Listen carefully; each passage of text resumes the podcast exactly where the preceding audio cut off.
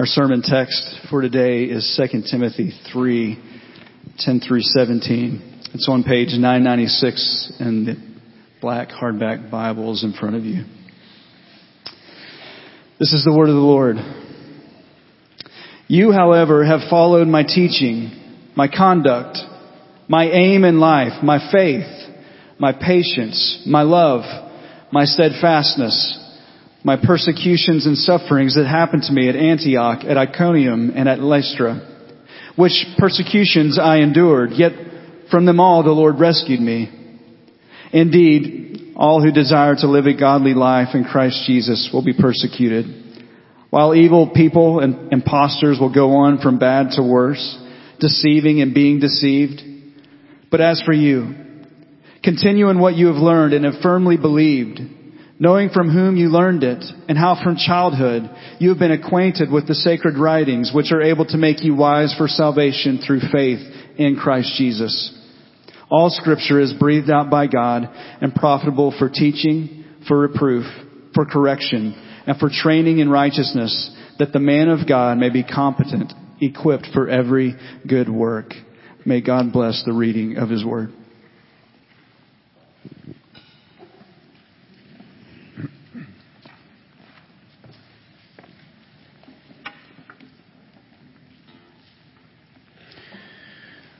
Would you pray with me? Father, we pray with the psalmist that you would open our eyes to behold wonderful things from your word. Would you open our eyes this morning to see the glory of Jesus Christ and would you use your word to conform us more into his image? We pray this in his name. Amen. Well, for our sermon text this morning, I want to do something a little different than normal. Uh, we read, or Kyle read, an entire paragraph, but uh, I want to focus our attention this morning primarily on the last few verses of our text. And even in those last few verses, uh, I'm going to narrow in on a particular topic in the last few verses, beginning in verse 14 specifically we get some of the clearest teaching in all of the Bible about scripture itself. Okay, this is, this is important truth for us as individuals and for us as a church as we think about the topic of scripture, some of its attributes. We won't be able to talk about them all just from one text, but um, I'll pull in texts from other places and we won't turn there, but I'll try to give you um, those verse numbers so you can write them down. So we'll be um, primarily in this passage, but also I'll pull in um, other passages. But we're going to focus on these last few verses, and I think it's helpful, though. The reason uh, I had uh, the entire text there, I think it's helpful to to catch this context here to see why Paul says what he says about Scripture. The Apostle Paul is writing to his young pastoral apprentice Timothy trying to prepare him for the days ahead to minister. Right? It's often in the midst of difficulties, which is what Timothy is getting ready to come up against, that we see the true value of God's Word. I was reminded of this recently when I read the testimony of a pastor who I don't know and I don't know a whole lot about, but I was just struck by, by his testimony of how he had had success as a church planner, as a pastor, in an, uh, in an urban context. Okay, but he had grown up actually in the hills, he said, of West Virginia. He said most of the people he knew, including his own family, were uneducated and unsophisticated, at least in his eyes. He said eventually he had gotten to the point where he actually started looking down on them, even spiritually speaking. Here he was, his organization was flying him around the country to give stories of his success in ministry and about how to do it, how to plan a church. But he said in the middle of all this, he was struck by a thought. The thought hit him that despite all his alleged success, he was actually standing on the shoulders of spiritual giants. He began to realize this was even in his own family. He said this, my grandfather was one of those country preachers. He provided for his family by working a physically demanding job in a steel mill his whole life. His family was poor, but he did what needed to be done. He had only received a sixth grade education. He didn't know how to read very well. He listened to the King James Version of the Bible on audio cassette on his 45 minute commutes to work, up and back every day listening to the Bible. He said scripture got under his skin. In fact, this pastor even recounts how his mom told him about how her dad, his grandfather, when he didn't know how to spell a word, sometimes he would look up in the Bible where he knew that word was, just so he could spell it. That's how much scripture had gotten into his mind and heart. As this pastor reflected on this legacy that he had been given, he came to the realization that it's this kind of Christian who can meet the, the, the rigors of hard discipleship. This, this pastor's testimony here reminds me of our passage this morning as the apostle Paul prepares Timothy for the rigors of hard discipleship. Like this pastor's grandfather, Timothy was going to, need, going to need to rely on God's Word. This, this book of 2 Timothy is likely Paul's last letter, and he's preparing Timothy for a day when he will no longer be around. As we read our passage, you notice some of the things Paul told Timothy to expect. Look at verse 12 there. He says, all who desire to live a godly life in Christ Jesus will be persecuted. Earlier in the chapter, he said false teachers are already in the church and they're upsetting the faith of people. They're deceiving. He said people are going from bad to worse. If you back up even to, to verse 2 of our chapter, we didn't read it, but listen to the description of the context that Timothy's stepping into here. Paul says in verse 2, for people will be lovers of self, lovers of money, proud, arrogant, abusive, disobedient to their parents, ungrateful, unholy, heartless, unappeasable, slanderous, without self-control, brutal, not loving good, treacherous, reckless, swollen with conceit, lovers of pleasure rather than lovers of God, having the appearance, appearance of godliness but denying its power. That's the context that Timothy is getting ready to step into to minister to. Right? And we might also say that's the world that we live in today.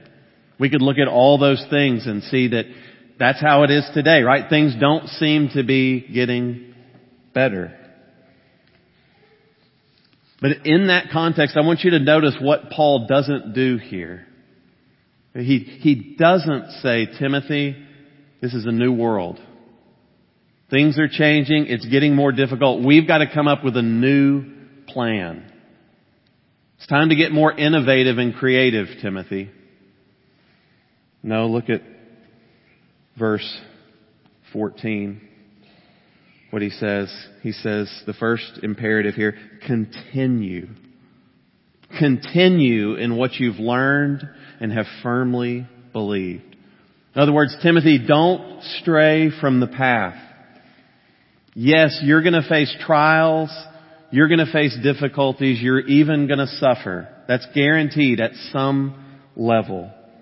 But this is not a time to change what you know to be true.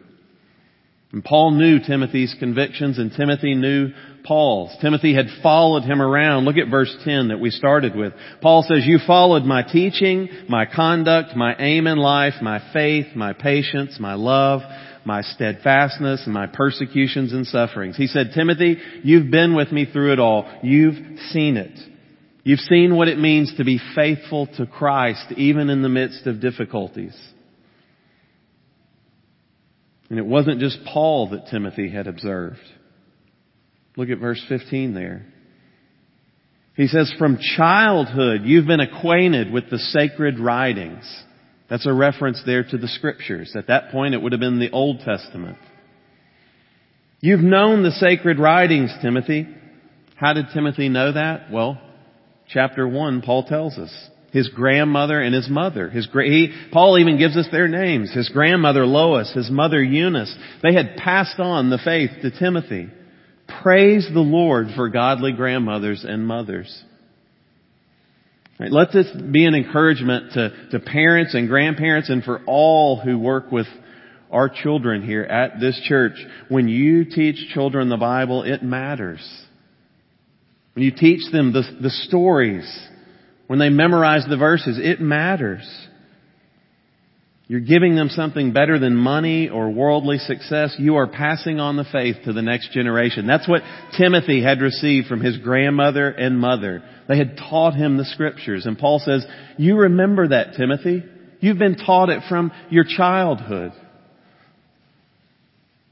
It's here in this context that Paul gives us the, the clearest teaching, maybe the clearest, the most succinct at least, in all the Bible about Scripture itself.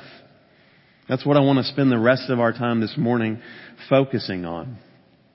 I want to draw out several truths based on this passage, and again, I'll, I'll pull in some other texts. You don't have to turn to all those.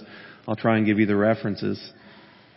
But again, just by, by way of setting the context here, Paul is preparing Timothy to go out and to minister, to be a pastor in this context. But what he says here is not just for church leaders. Yes, it has some special application there. But by including this in scripture, God means for all of his people to be instructed by what he says here. Okay, so you, you may or may not be someone who has already made uh, New Year's resolutions, maybe, uh, maybe a Bible reading plan. That's not required by Scripture. That's a great thing to do. But regardless, my hope is, and I'll say a little more about that later, but my hope is that this, this passage and these truths would make us more intentional as individuals and as a church about spending time in God's Word this year and relying on it.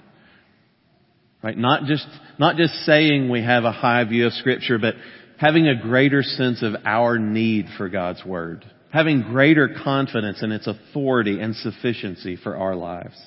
Okay, so with that in mind, I want to highlight five truths about Scripture this morning, and then at the end we'll, we'll close with a few brief applications. Number one is the clarity of Scripture the clarity of Scripture. This is not something that Paul addresses directly here, but I think it's implied just by, based on what he says. He says, Timothy, you've known the Scriptures from childhood. Okay? It doesn't mean that Timothy understood all of the Bible and the deep mysteries of the faith as a toddler. But at some level, Timothy had to be able to understand something of the Word as he heard it that's what Paul appeals to. Timothy, you've known this for a long time. Even before you could understand it all, you've been acquainted with the sacred writings, with the scriptures. A reminder of the clarity of scripture. God intends for all of His people to understand His Word. Yes, we have to have the Holy Spirit to understand it rightly and to grasp its true significance. But God did not give us His Word simply for theologians and pastors or people who study it formally for years and years. He has given His Word for all of His people. That's why people like William Tyndale gave their lives to translate God's Word in the language so that people could hear it and understand it for the average Christian. Okay, that doesn't mean, by the way, when we talk about the clarity of Scripture, that it's always easy to understand. Okay, or that there aren't profound mysteries that we have to pray through and ask for help in our understanding. We have to dig in scripture and compare this scripture with that scripture. Okay, the clarity of scripture doesn't mean on one reading you're going to get it all. In fact, if you tell me that you have no questions, then I'm going to guarantee you you're not reading your Bible enough. Right? You, maybe you need to move off of your favorite few passages. Right? God's Word is full of things that are difficult to understand and He wants us to dig into His Word. But He's not done this to obscure the main truths from us. He's intended to make it clear. So when we say that it's clear, we don't mean everything in here is uh, equally easy to understand. It means what we need for salvation and for growth in godliness is clear in His Word. The clarity of Scripture. You may have tons of questions, right? But even a child can grasp John 3:16. I love how one church father put it. He said, Scripture is like a river, broad and deep, shallow enough here for the lamb to go wading, but deep enough there for the elephant to swim. Isn't that true?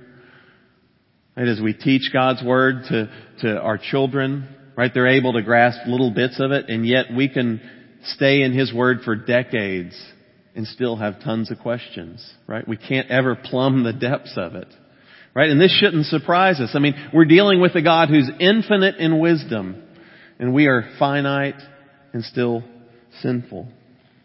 So don't be discouraged if you have questions. Right? But it doesn't mean that scripture is not clear. It is clear. Okay? And just a, another word of caution here as we think about the clarity of scripture. It, it doesn't, again, it doesn't mean that everything's easy, and it doesn't mean we don't need help from other people. Right? We need help from other Christians, and Christ has even given His church teachers, Ephesians 4, to build up His church in the Word.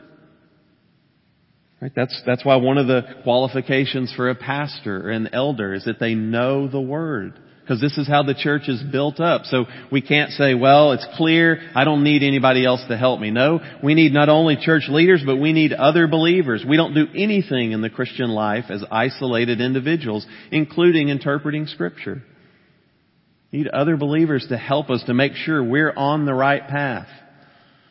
Right? If you're seeing something, some never before interpretation, if you keep coming up with those that nobody in 2,000 years of church history people who have the same Holy Spirit that you claim to have, if you're the one coming up with new interpretations, guess who's probably wrong? Probably you're not the first person to ever see that in scripture. Okay, maybe. I mean, maybe there there are huge breakthroughs in the history of the church, but even people like a Martin Luther were saying, "I'm just saying what the Father said earlier." Right? So we interpret it in the community of God's people but on the whole, Scripture is clear. The clarity of Scripture. Okay, this doesn't mean I don't need to listen to anybody else. It means no, God intends to speak to me in this Word and it is clear about the things I need to know. Okay, so that's the first thing, the clarity of Scripture. Number two, the illuminating power of Scripture. The illuminating power of Scripture. The end of verse, the end of verse 15. Paul says about the scriptures, he says they're able to make you wise for salvation. Scripture alone is able to do this. This is quite a claim. No other book, no other merely human teaching is able to do this. That doesn't mean that words on a page save us, right? God is the one who saves us. He opens our heart to believe, right? But He does this through applying His Word by His Spirit to us through the Scriptures. That's how He's chosen to do it. Romans 10:17. Faith comes through hearing and hearing through the what? The Word of Christ. No Scriptures, no salvation. Or at least the truth of Scripture. Right? Doesn't mean you have to have a physical Bible in front of you in order to be saved. But you've got to have the truths that come from this in order to be saved. You've got to hear the gospel. Romans 1:16, a verse maybe you're familiar with. For I am not ashamed, Paul says, of the gospel, for it is the power of God for salvation to everyone who believes. This is how God has chosen to unleash his saving power through his word. In these pages here, God exposes our sin he exposes our, our need for a Savior, and then He helps us to see that Jesus is the Savior that we need. Okay, this is the illuminating power of God's Word. And it doesn't stop. It does say it makes us wise for salvation, but don't, don't just think of your conversion. It, the power of God's Word doesn't stop once it converts us.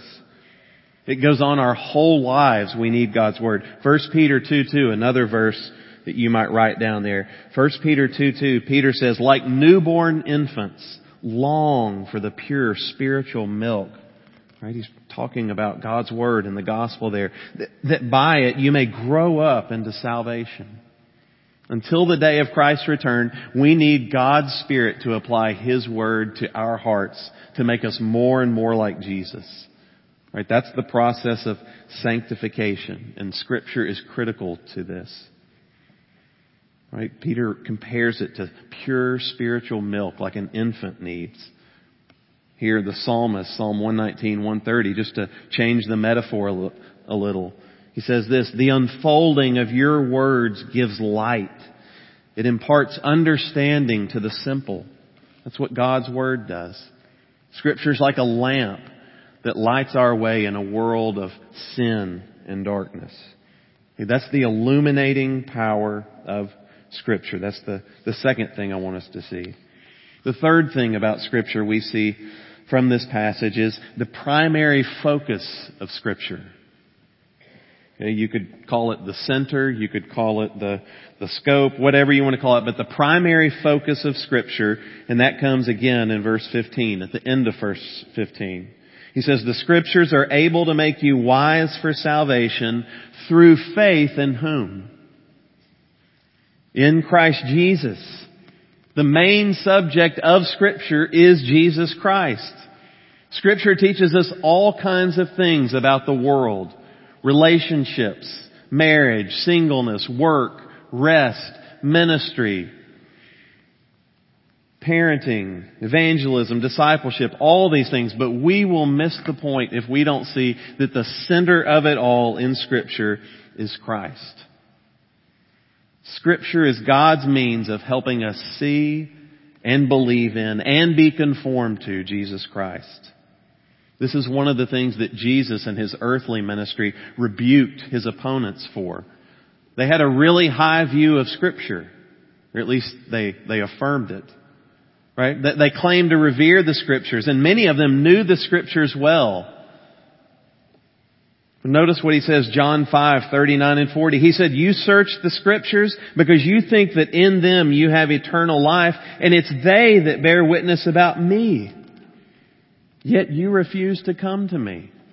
You've missed the whole point of the scriptures. You say you have a high view of them, but you've missed what they were about, what they were about all along. Remember at this point in Jesus' ministry, the scriptures that he's talking about were the Old Testament. He wasn't just saying, hey guys, it's a new day, the New Testament is about me. He said, it's all about me. Luke 24:44. There's another good verse to write down. Luke 24:44. Jesus told his disciples, "Everything written about me Okay, that's a pretty lofty claim. Everything written about me in the law of Moses and the prophets and the Psalms must be fulfilled. That's just a way of referring to the whole Testament. From Genesis to Revelation, scripture tells a grand narrative and at the center of this is Christ and His salvation what God is doing through Jesus Christ. Back in Genesis 3, after Adam and Eve sin, and fellowship is broken off with God, God promises Eve that her offspring will crush the head of the serpent. God's going to bring new life from her offspring, and then it's no uh, it's no coincidence that when we get to Revelation, we find out that Christ is the one who destroys quote that ancient serpent through his rule and reign. All of scripture is one narrative and it's primarily focused on Christ. All the promises of the Old Testament center in Him. The blessing that was to come through Abraham to bless the entire world is Christ Himself. He's the prophet, the priest, and the king that Israel was always looking forward to. All the sacrifices were pointing to His once for all sacrifice on the cross that would finally and forever do away with sin. It's through His death and resurrection that the curse of sin is broken and we are brought into right fellowship with Him. If you're, if you're here and you're not trusting in Jesus right now, the goal my personal goal here in this sermon, and I think the goal of God's Word, is not simply to bring you to a position where you say, yeah, I have a high respect for the Bible. I hope you have that. I hope you see that it is authoritative and sufficient for you. But ultimately, the point of it is to bring you in contact with its main subject, who is Jesus Christ Himself. The one who has died on the cross to take the penalty for our sins, and the one who has been raised from the dead to give us victory over sin and death. That's the only way we can have right fellowship with God. The only way sinners can come into fellowship with a holy God is through Christ Himself. And Scripture is urging you, it's urging all of us to put our trust in Him. He's the primary focus of the Scriptures. In these pages, God is putting His Son on display so that we will be in awe of Him, so that we will trust Him, and so that we will submit our lives to His Lordship. That's the whole point. Right, and that's why we encourage every member here, you've heard it for years from this pulpit, to regularly read and meditate on God's Word. Okay, not simply to check off boxes on a Bible reading plan. That's fine if you want to do that, right? That's a great way to, to stay consistent in God's Word. But the end goal is not so you can simply check something off. The end goal is to encounter the risen Christ in His Word. Right? You can see why Paul wanted Timothy to be assured of these things. This is how people come to put their faith in Christ and grow as disciples is through these scriptures. Paul wants Timothy to be absolutely convinced of this. Okay, there's so much more to say on this point about the central subject of Scripture, but I don't want us just to talk about Scripture in the abstract without dealing with its main subject, who is Christ Himself. Simply saying you believe the Bible is not enough. You can sit and listen to sermons like this for decades, but if your trust is not in Jesus Christ, if you're not growing to love Him more through His Word, then you're missing the whole point of these Scriptures. So that's, that's the third thing I want us to see about Scripture is their central subject, who is Jesus Christ. Again, as a church, we hold here to a high view of scripture, but we need to pray that the Lord would never let us miss the primary aim of these scriptures that we say we believe. Christ himself. That's number three. Number four, the authority of scripture. The authority of scripture. And really this, this grounds everything else we've seen already. The authority of scripture. The first part of verse 16 in this phrase may be the most succinct testimony in all of scripture to its authority. Paul says this, all scripture is breathed out by God. Okay, the reason scripture is able to give us the wisdom we need unto salvation is because it is breathed out by God himself. Right, some of you may have a translation there that says that scripture is inspired by God. Right? Same idea there, but we need to make sure when we hear those words inspired that we know how scripture is using it because this is not the way we typically think about it. This is not like getting inspired to get in shape for a new year. Okay? It's not like seeing a beautiful sunset and getting inspired to write a poem or to paint something. That's not the kind of inspiration this is talking about. It's not even talking about the feelings and motivations of the biblical authors. Right? It's talking about the fact that God worked in and through these authors to communicate the very words He wanted to create. That's how He inspired them, by His own Spirit. Right? It doesn't mean though that the human authors somehow like turned into robots and God didn't use their personalities and even their own literary styles but in and through it all, God worked supernaturally to give us the words that He wanted us to give. Okay, that's why I love the way the ESV puts it here, that it is literally breathed out by God. The word spirit, both in the Hebrew and the Greek, is actually this can be translated either spirit or breath. God is literally breathing it out through His Spirit to give us these words. This should give us confidence when we read God's Word and when we hear it preached. We're not, we're not merely getting the opinions of man. You'll get some of that because we're imperfect preachers. Right, I'll speak for myself here. I won't speak for the others.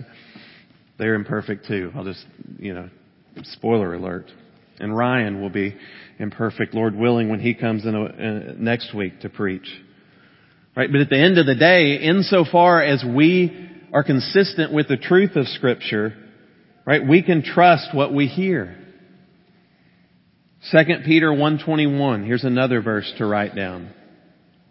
2 Peter 1:21 Peter says for no prophecy of excuse me for no prophecy was ever produced by the will of man but men spoke from God as they were carried along by the Holy Spirit Men spoke from God as they were carried along by the Holy Spirit that's the source of scripture's authority Men were moved by the Holy Spirit to write these things that means when scripture speaks, God speaks.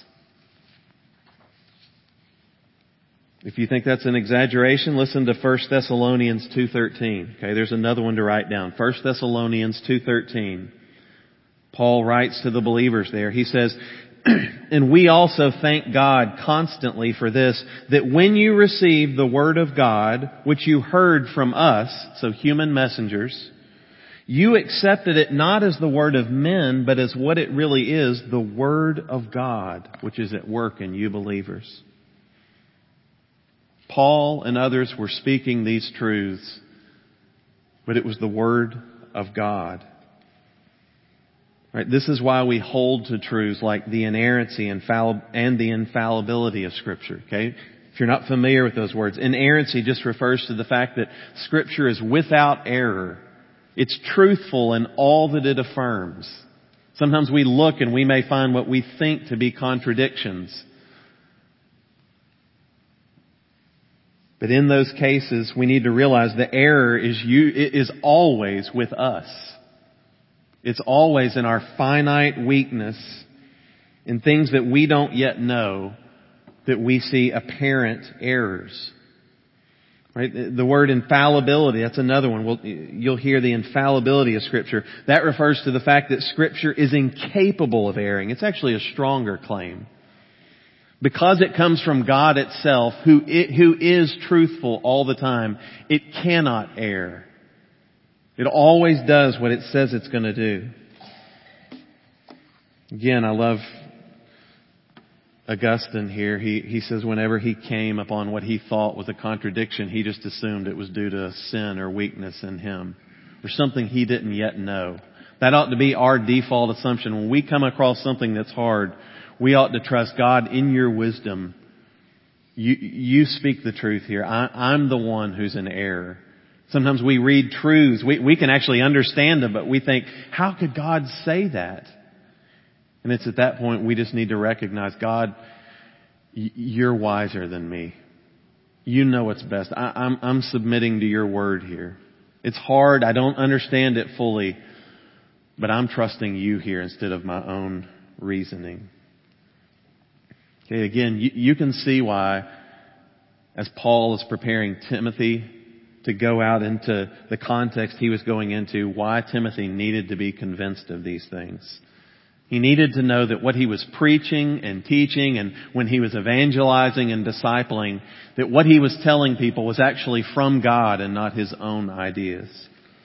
And if it's from God, then it comes with his authority.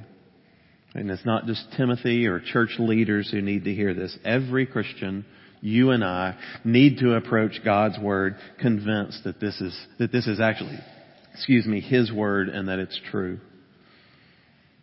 And this, this ought to affect how we approach it. Just consider here, you and I have the privilege when we open this word, when we hear it preached, you and I have the privilege of hearing from the creator of heaven and earth. The Redeemer. That ought to change how we approach His Word in the coming year. The Lord of everything is speaking to us in these words. Right? We're tempted to rely on all kinds of things, even good things, programs, right? Our own ideas, plans, and strategies. But Paul wants to remind Timothy, you need to rely on the words that God himself has breathed out. All scripture, Paul says, is breathed out by God. That's number four, the authority of Scripture. Finally, number five, the sufficiency of Scripture. The sufficiency of Scripture. Notice in the rest of, of the verse 16 and the end of verse 17, he says, all scripture is breathed out by God.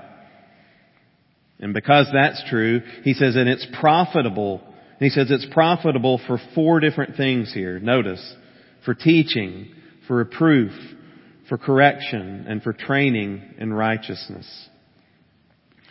Now this is one of those truths that's like easy to affirm, and if you've been a Christian for a while, you probably know the right answer is to say yes, God's Word is sufficient, it's authoritative.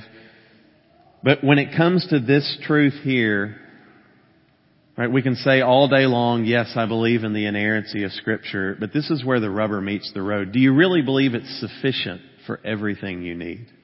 That's the question. Okay? It's one thing to say I believe the Bible. It's another thing to actually rely on it for everything you need. And just think about this as a church. Do we really believe as a church that God's Word is able to, to build us up and mature us? Is it able to cause us to flourish as a church? Is it able to work in the lives of unbelievers and bring them to faith and then be a part of this church? Right? Even churches that claim to believe the Bible, when you go on their website and you look under their beliefs, even churches that say, we believe fully in God's Word, it's really easy in practice though to deny that, to trust in other things. Trust in programs or plans or strategies, all of which can be great things. We ought to plan to minister well. That's not a bad thing. Programs aren't inherently bad. But how easy is it to trust in other things to do what only God's Word can do? We can even trust in the fact that somehow we can create a certain vibe or feel to our service to attract people. We're, we're not immune to this as a church either. It's so tempting to feel like we can do something to bring it about. But God's Word is, is urging us to rely on the Scriptures to do the work. For God's Spirit to use His Word to build us up. Do we as a church really believe God's Word is sufficient for this? Here in this context, Paul knows that Timothy is going to feel inadequate. He knows Timothy is going to want to shrink back in fear or turn to other things. And so he says, no, Timothy, these scriptures are breathed out by God and they're profitable for everything you're going to need in your ministry. Notice again here the four things he mentions that he says that scripture is profitable for. First thing he says teaching. Okay, that's just instruction from God's word about what to believe and how to live. He mentions reproof. So scripture is sufficient to point out our errors. That's one of the things it does. It reproves us. It exposes wrong beliefs, wrong behaviors. He mentions correction there. It, it doesn't, so it doesn't just point out our sins. It actually gets us back on the right path.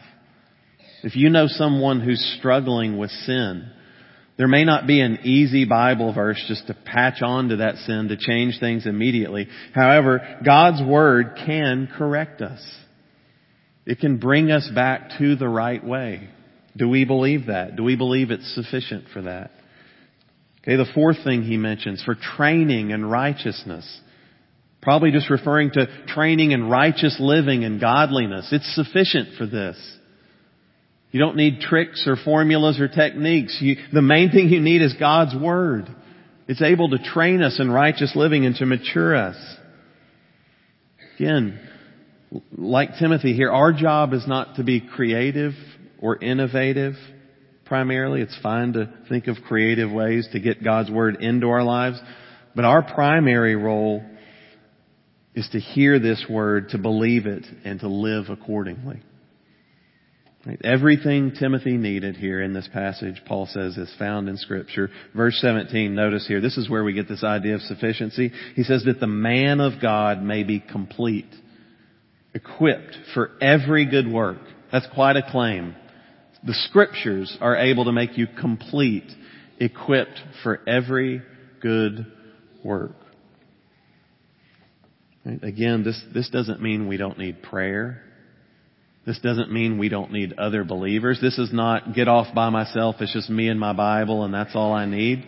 In fact, scripture itself says we need prayer and the body of Christ. But this does remind us that scripture is sufficient for all we need for life and for godliness. Okay, so, so let's think about these five things and then make a few uh, brief applications. The clarity of scripture, the illuminating power of scripture, the primary focus of Scripture, who is Christ Himself, the authority of Scripture, it is breathed out by God, and the sufficiency of Scripture. It is able to, to um, equip us for everything we need. Okay, and there's a lot more we could add to those five things. But based on these, I just want to make three brief final applications. Three final applications. First, in terms of your personal Bible reading. Okay, again, this is a time of year where maybe we, we think about all the ways we failed over the previous year. Maybe we, we started out last year with the best of intentions and by uh, mid-February we hit Leviticus or something and we were, you know, we, we bowed out. It, w- it was difficult for us. Right? That, that's, again, that's a problem with us, not with Leviticus. Let me just put that out there. Um, but if we believe scripture is breathed out by God, and if we believe that this is how we come to know Christ and grow in His likeness, then we should want to linger over the words of this book in the coming year. Whether you have a Bible reading plan to get through it in a year or not, let me encourage you, be intentional and make a plan. You'll almost never be consistent at it without some kind of plan. Okay, if it's intimidating to you to think of to be in four different places in one day, just pick one right? But have a plan and be intentional. Okay? If you, uh, and again, if this is a struggle for you, start with five or ten minutes a day. Right? Let it grow. Okay? There's no biblical mandate for a certain time period. Start small. Be intentional. Let it grow into more. If you miss a day or two or three, you're not less of a Christian. Right? Get other Christians to encourage you and to hold you accountable in this. Right? Not every day is going to feel life changing. But as you look back over months and years, and for some of us, maybe even decades, we can see how God's Word has shaped our desires. We have an increasing love for the Lord, an increasing sensitivity to sin. Right? Trust God's Word to do what He says it will do. Okay, so that, that's one way we could respond to these truths, just in our personal Bible reading. So that's reading God's Word. Second, let's think about hearing God's Word. Okay, and by that I mean what we're doing right now. Hearing God's Word preached. Okay, maybe you've not given a lot of thought to this. I mean, after all, how hard can it be to sit in a chair and listen? Right? Some of you think it's, it's a lot harder than you think, right? Right? If you've been a Christian for a while, this part of the service can even seem just kind of routine. This is what we do. But if, if what our passage says is true, if God speaks to us through this word, how might that affect the way you approach a Sunday morning service? Do you come to this hour expectantly and prayerfully, eager to hear from God? Okay, this is not the time of the service where we sit back and evaluate the preacher, thankfully. Right? That's not what this hour is for. This is the time where we come and we say, God, speak to us. I know this guy's fallible, this preacher up here, he's imperfect, but your word is perfect. We want to hear from you. More important than what we say in song or in prayer is what God says to us. Okay, so how are you coming to God's Word? Not just in your personal Bible reading, but also as His Word is preached. In the next chapter, Paul's going to make a big deal out of this to Timothy. He's going to say, Timothy, you've got one job. Preach the Word. Even if they don't want to hear it, he says, preach it. It's our role then to come expectantly and eagerly to hear it. Okay, so let me just ask you a couple questions along those lines, or just make a couple of uh, more specific applications. Do you come to this time rested, just even physically? Okay, I'm not I know we're at different, uh, we're at different life stages here, right? For some of us with small children, I mean, it's a struggle sometimes just to get everybody in the door or to uh, have everybody sleep through the night. But if at all possible, don't let Saturday be the consistent time that you're up all night. I mean, we, we tell our kids if, if they have a big test the next day, hey, you gotta get in bed. Right? You, you want to be alert and attentive. I mean, how much more as we gather to worship the risen Lord and hear His word preached? Right? So come, come rested and not just rested, but come prepared. Do you ever, do you ever read the passage beforehand? Typically we're going through a book of the Bible. I realized this morning there was no way for you to come prepared unless you were in my immediate family. Right? I had them read it this week. I always can get some feedback from them. Right? But if you know the scripture that's being preached that day, you know Titus 1 is coming up. Right? Go ahead and read Titus 1 this week. Talk about it if you have family devotions. Right? Go ahead and get it in people's minds and heads. Come with hard questions for Ryan, right? I didn't ask him beforehand if you could do that, but I bet he would love to know. We told him actually, this church loves to hear God's Word, and it does. That's one of the things I love about this church. So I feel like you would, you would speak up if you weren't getting God's Word. But come ready, come prepared. Right? So that's just a couple things in how we hear God's Word. And then third and finally, let's let these truths about Scripture affect the way we share it with others. Okay? The way we share it with others. In our relationships, whether that's a, a D group or whether that's just a relationship you have with another member, speak the truth of God's Word into each other's lives. Doesn't mean that all you can do is quote verses back and forth with each other when you meet. Okay? But it does mean that we trust God's Word enough to say, you know what? I want this to be a part of our conversations. I want to encourage. I want to do what, what Paul says here to, to correct, to sometimes even rebuke. Right? To build each other up in the Word. Right? Trust God's Word to do the work in discipling relationships, whether that's formally or informally. Right? And not just among one another, but trusted in conversations with unbelievers. As you have opportunities to speak with unbelievers, bring them into contact with the scriptures. You don't, you won't always have an open Bible in front of you, but as you're able, bring in the truth of God's Word into that conversation. Invite them to study a book of the Bible together if they're, if they're willing. Say, hey, would you study the Gospel of Mark with me? Use a, use a resource like Christianity Explained. Simply walk through God's Word and trust it to do the work. A lot of times we spend a lot of time, myself included, and we think, how, how can I, how can I persuade this person or be convincing enough or loving enough for them to believe this gospel? A lot of times it just reflects a lack of trust in God's Word to do the work. Bring them into contact with the Scriptures that God breathed, that are about His Son, and trust His Word to do the work. The illuminating power of God's Word is greater than your ability or my ability to convince someone of our own wisdom. The illuminating power of His Word can bring them to saving faith in Jesus Christ.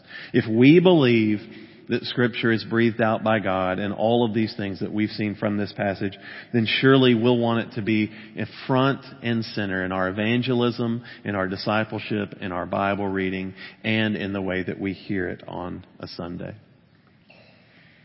Let's close in prayer, asking for God to, to help us in this area. Father, we we give you thanks, first of all, that you have spoken to us.